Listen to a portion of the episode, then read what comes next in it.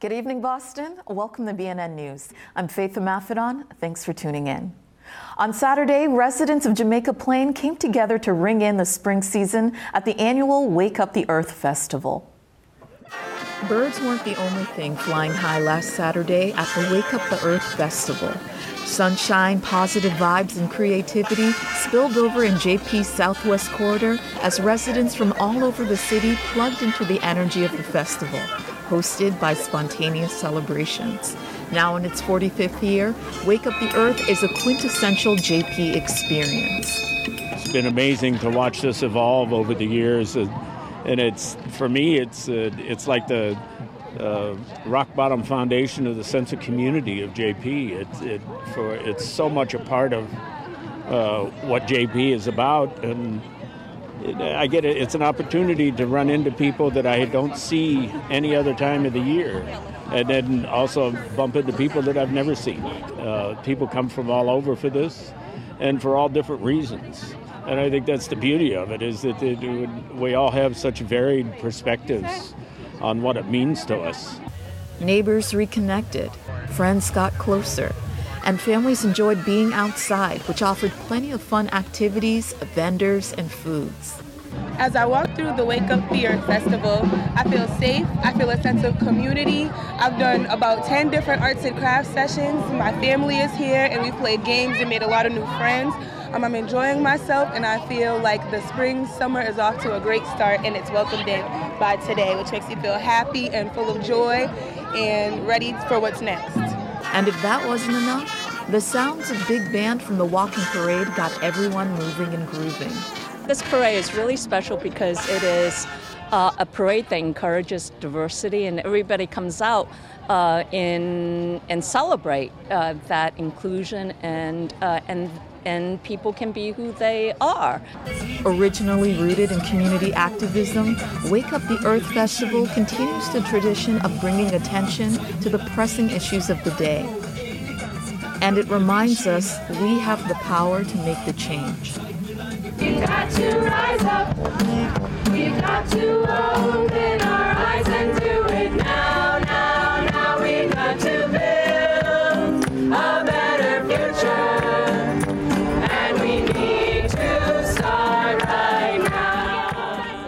Our educators have been through tough times during the pandemic, but their perseverance was acknowledged and cherished on Teacher Appreciation Day in Chinatown.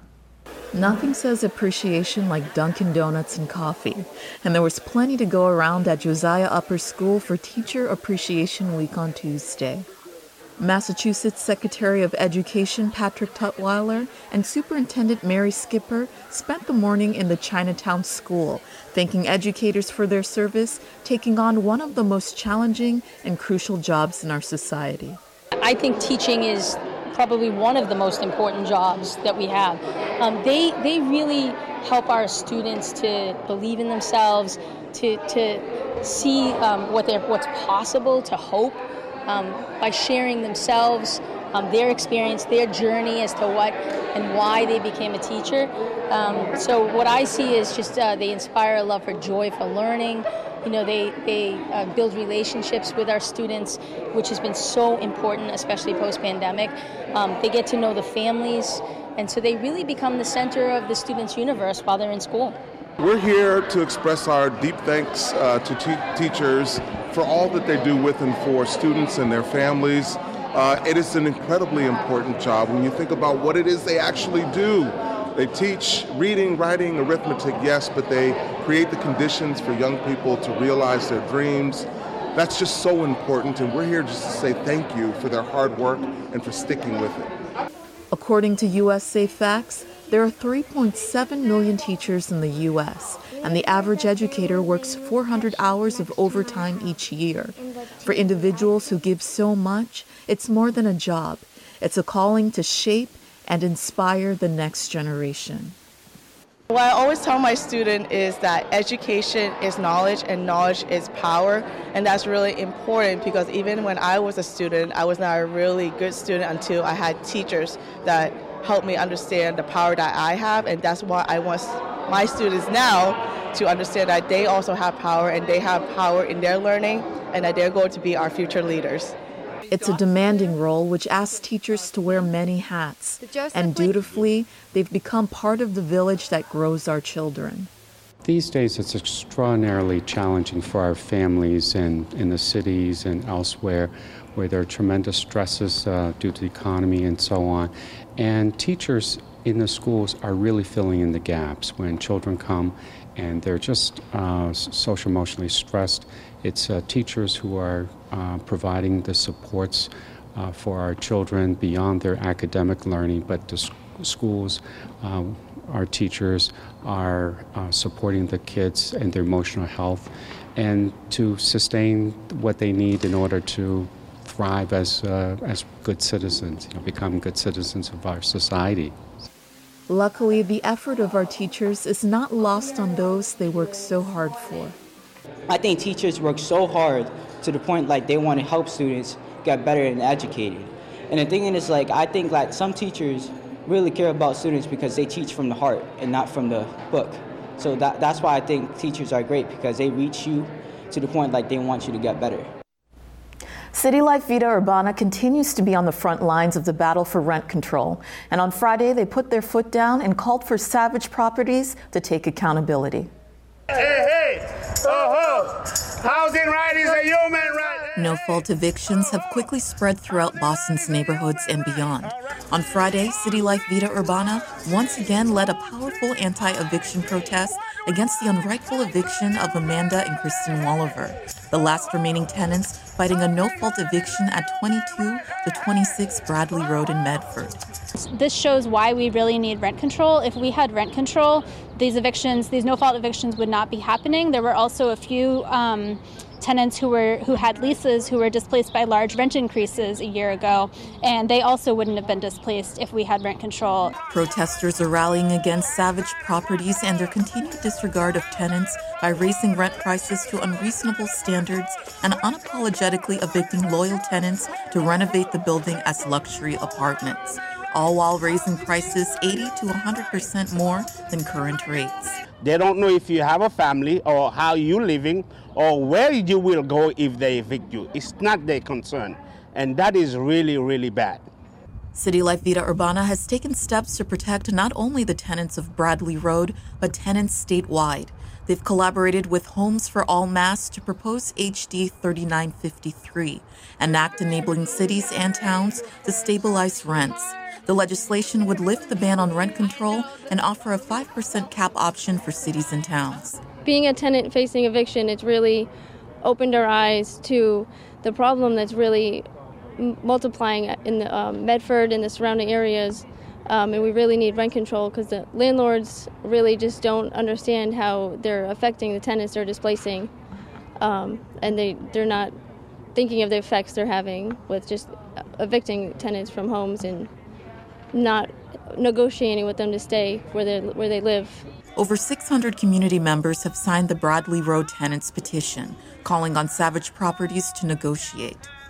Protesters even wrote postcards to the owners of the property management company, Brookline residents Jason and Melanie Savage, asking them to consider other options. You don't know what you're going to do, you don't know where you're going to go, and it's just so unfair for a landlord to put these tenants and tenants in general through this horrific stress. When you rent to somebody, this is their home, this is where they live. You need to be in a position to make sure that the tenants are satisfied, that they're living in decent conditions, that worst case scenario, you have to sell, then you need to make sure your tenants are taken care of. City Life Vida Urbana continues to cry for affordable housing, and their mantra, Derecho a un techo, right to rent, should be possible for all. The housing crisis in Massachusetts has many facets, one of them being public eviction records. This poses huge barriers for those trying to find housing, especially those who've been affected by no fault evictions. The Homes Act has been proposed by state leaders who have had enough of the biased system that continues to deny housing to low income residents. State leaders Andrea Joy Campbell and Lydia Edwards stood up for affordable housing legislation at a state house hearing regarding the Housing Opportunity and Mobility Through Eviction Sealing, or HOMES Act. This act would prevent landlords from accessing eviction records when a judgment or agreement is satisfied within 14 days, and fault evictions where they are over seven years old and there has been no subsequent fault eviction case against a tenant. Before the pandemic, there were about 1 million eviction records in Massachusetts. Annually, there are about 40,000 filed. And a lot of them are folks who are no, no fault or they've agreed. Um, I think we should be giving them a second chance. The Homes Act offers a critical solution to the enduring impact of eviction for Massachusetts residents, especially women of color, and will help expand access to stable housing and economic mobility for everyone. An eviction record, even one that has been dismissed or brought in retaliation for a tenant asserting her rights, is a barrier to safe and stable housing that can have a long term and devastating impact on the family. Sealing eviction records can make all the difference to vulnerable populations in need of a home. By sealing an eviction record, the legislature will, will give, a, give a hand to those who are most in need like young mothers with children who are desperately trying to stay out of homeless shelters and returning citizens who need a pathway to success. Boston's homelessness crisis is a result of many unstable structures of our state, but there's no denying the widespread issue can be linked to evictions. When you look at the challenges that individuals, renters in particular, with evictions of any kind in the Consumer Report are seeing, um, their application is almost universally denied. In the Commonwealth's already tight housing market, application denial leaves individuals with few, if any, options to secure housing. And this is, in my opinion, one of the leading causes of homelessness and will continue to be in our state. As the housing crisis continues to deepen, we need to promote access to affordable housing options as much as possible. By passing the Homes Act, thousands of renters across the Commonwealth of Massachusetts would have another barrier to access removed and be provided with a second chance. The legislation is expected to continue on to the Joint Committee executive session, where committee members will vote on next steps. This may include edits to the bill or rewriting the bill altogether, yet anti eviction advocates remain persistent. For a more in depth look at the Homes Act, Senator Lydia Edwards joined us in studio. Senator Edwards is a career advocate, activist, and voice on behalf of society's most vulnerable. Prior to being elected to the state Senate and Boston City Council, Lydia worked extensively in the legal field. See how the passing of this bill will be a game changer for those in need of a second chance.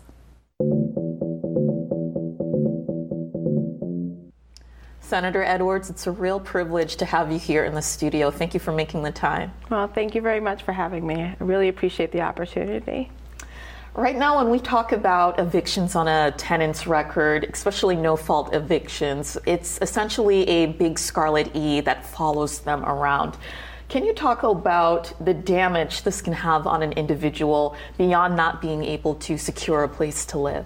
Well, there's the initial fact that these records are permanent and public. And so, no matter if you won the case or if it wasn't your fault, it's no fault eviction, your landlord just choose, chose not to uh, renew your lease or they sold the building, you are forever the tenant, the defendant, who has an eviction record upon filing.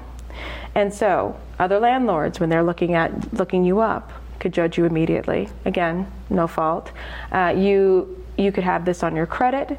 You could have um, people. You could be confused for somebody else. Mm. There's all of these different ways in which people have had to carry a burden from a no-fault eviction. And then there are the points, those evictions where you you did not have the money. It was a non-payment uh, eviction, and no matter if you ended up paying it, no matter if you ended up um, resolving the matter and had it dismissed, I'm forever Lydia Edwards, the tenant that didn't pay. Mm. And it's not true it's not fair because it's not true. I'm not that person or that moment in my life for the rest of my life. People definitely change and they deserve to be yeah. seen in that new light. How is eviction sealing a racial justice issue? Well um, you can go to any housing court right now and you're going to find a disproportionate amount of the people there are women and you're going to find uh, when you look at the records that black women in the Commonwealth, so Massachusetts, this has been studied, are two and a half times more likely to be uh, evicted. That does not mean they're two and a half times more likely to be a non paying tenant or a bad tenant. It's just that tenants, when equally placed with the equal ac- accusations, black women are more likely to get an eviction judgment versus the softer landing. And when you have the judgment and the eviction, it impacts your credit, it impacts your ability to find housing, and we're disproportionately impacting black women in that sense. And what specific protections will passing the Homes Act guarantee? Well, essentially, it allows people to petition. The good thing is, this Commonwealth has led in CORI reform, and that's criminal records reform, where we allow people to seal their felony records and their misdemeanor records. So all we're saying is let's be consistent. If we can look beyond a moment in someone else's life, a felony, then we should look beyond a moment where someone didn't pay um, rent and may have got evicted. Now, um, they have to make their case. The court then can ultimately, on paper, seal the record. Hmm. And this is the third time that the Homes Act is actually up for consideration mm-hmm. after first being introduced by former Senator Joe uh, Boncore in 2021. What changes have been made to that bill uh, since that time, and what is it going to take for it to be successfully passed? Yeah, I want to first thank my predecessor. He's my predecessor, Joe Boncore, and he is a dear friend. And I was a city council at the time, and we he was so wonderful in taking the the idea and really crafting it and making it something and really owning it. And I really appreciate his his collaboration. And also Leader Moran from day one has been a huge supporter of this. He has carried the bill in the House and is still carrying it to today. So there have been obvious changes. We initially had automatic sealing, and today we're having different gradations of sealing. Hmm. So for or for no fault, we believe a person, once the matter is done, appeals are all set, the person can turn around at any time and try petition to seal their record because it wasn't their fault. But someone who didn't pay, um, they will have to wait four years. Wow. Um, proof of financial hardship, and they can seal their record. And they petition the court.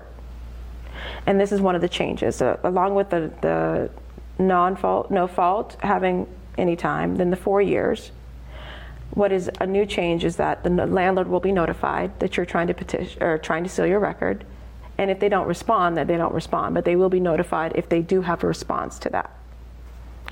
Um, then the ultimate, the longest one was for those who were evicted for who are at fault, and it could have involved property damage or some sort of criminal activity. Those individu- individuals will have to wait seven years. That's not totally inconsistent if you think about it with bankruptcy laws and other ways in which we've been able to clear credit. It is certainly longer than I would I would have wanted. It's twice as long uh, than I initially proposed. I wanted automatic, and then I wanted uh, three years. Um, but that took. It's called compromise. It's what I've learned as a senator. It requires you to be welcoming to other perspectives and to build a table where now you have tenant advocates and you have the Greater Boston Real Estate Board, one of the biggest opponents of the of the Homes Act, is now sitting in public testifying in support of it. Wow. Um, along with sealing the record, we also help to remove that record from your credit. So that is helping you hopefully buy a house. I've had real estate agents tell me they support this because they've had wonderful first time home buyers get rejected because they had an eviction on their, um, on their credit record. And they want an opportunity to be able to fix the credit all the way so that they can help this person become a homeowner. This is, to me, a reparative law, forgiving and understanding everyone needs a second chance, but for the grace of God, go all of us. We've been through a recession. I lost my job in the recession in 2008. And we've been through a pandemic oftentimes you are put in a position where you were either told not to work or there were was no work. And all we're saying is if that's the reason why, you should be able to make your case and move on from that moment. It shouldn't be public for the rest of the world to see and judge you for the rest of your life. I definitely agree. Uh, this Homes Act has the power to, to change lives. Mm-hmm. So we're going to uh, be watching very closely as it uh, continues its way forward. But Senator Lydia Edwards, chair of the Joint Committee on Housing, 3rd Suffolk District, thank you so much for being here and shedding some more light on the work that you're doing on this. Thank you very much. And for additional information for those who want to read more about the bill, uh, you can go to passthehomesact.org. Roxbury Community College is closing out the three day homecoming celebration of its 50th anniversary with a good old fashioned community block party. On Saturday, May 13th from 12 to 9 p.m., everyone is welcome to the party, which features a step show, drumline performance, a film screening, and a night of hip hop with live performances, including Roxbury legend Ed O.G. To learn more and register, rcchomecoming.sketch.com. Blue Cross Blue Shield is recognizing Mental Health Awareness Month and National Bike Month by sponsoring no cost bikes every Sunday. Riders will receive a complimentary Blue Bikes Adventure Pass to share with a friend, and the top 10 riders who log in the most miles in May will receive annual memberships. That's right, courtesy of Blue Cross Blue Shield of Massachusetts. Ceremony of the Steps, presented by Mass Art Art Museum, a performance piece by artist Jace Clayton, highlights two ways in which people join voices and come together in celebration and in protest. On Thursday, May 18th from 7 to 8 p.m., the Boston Choral Ensemble, under direction of Dr. Catherine Chan, will perform a selection of their regular standards, as well as a new arrangement composed by Clayton in partnership with the chorus. The performance is open to the public for all to enjoy. More at mam.massart.edu. Peter Van Heerden is a South African born and Connecticut based multi hyphenate artist who serves as executive director of the Quick Center for the Arts at Fairfield University. BNN headed over to Arts Emerson to chat with him about his performance in Nehanda, opening Wednesday, May 17th. Here's our conversation. It's always a great day when I get to be in the theater, so I am especially thrilled to be here at Emerson Paramount Center, and I get to join the wonderful Peter Van de Heerden, uh, who is artist, director, producer, educator. He does it all, um, but he's also a performer with Nehanda. Peter, it's such a pleasure to get to join you here today. Thanks for having me. It's exciting to be here. I want to just jump into this show. What is it about Nehanda that uh, that spoke to you? How does it?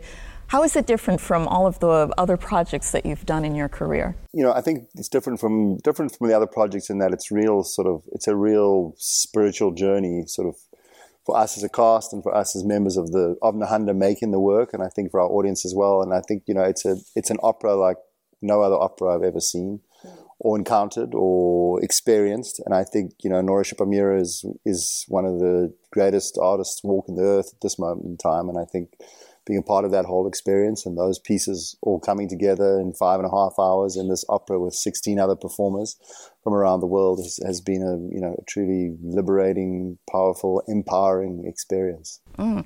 And what does the spirit of Nehanda mean to you? I think the spirit of Nehanda is like, you know, never give up the fight. You know, there's still work to be done. There's still, you know, every day we have to pick up arms and we can't lie down and, you know, we can never surrender. We have to keep on fighting and keep on doing what needs to be done to make the world, us people, a better place for now and for future generations. Mm. And the spirit of Nehanda, uh, it's a centuries old legend. Why is it important to still tell this legend today? You know, I think with any legend, you know, like storytelling is, is something of, you know, an African tradition. It's a, it's a Native American tradition. It's, there's lots of cultures that have a tradition of storytelling. And I think if we let stories die, that's a, that's what do we talk about at the dinner table? You know what the food tastes like. I think it's much more important to continue to talk about those stories and you know stories that our the generations have told us, and we would want to tell our generation. So I think stories like around the spirit of Nehanda, they're important stories to be told in this present moment. And I think a lot of those stories that are fables and stories and spiritual stories that are told still resonate as strongly as they did today, as they did then, and hopefully will in future generations. So I think we can't let them go, and they need to be brought into the present moment and relooked at and redigested and reinterpreted and you know brought into the current political, social matrix that we struggle with every day.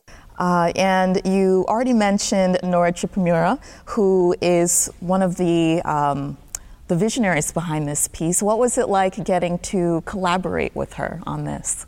I mean, it's been an honor and a privilege. You know, I saw Nora do a, an extract of a work of hers seven years ago in New York City in some small little venue. I turned to my colleague who I was with and I said, everybody needs to see this woman and the work she is making. Um, and since then, we've worked. I've worked with her. I've presented her work. I've made her a senior fellow at Quick Center at Fairfield University. So she's been with us working her works. I've given her space. She's done residency work. I've ho- hopefully I've helped her bring her vision to life.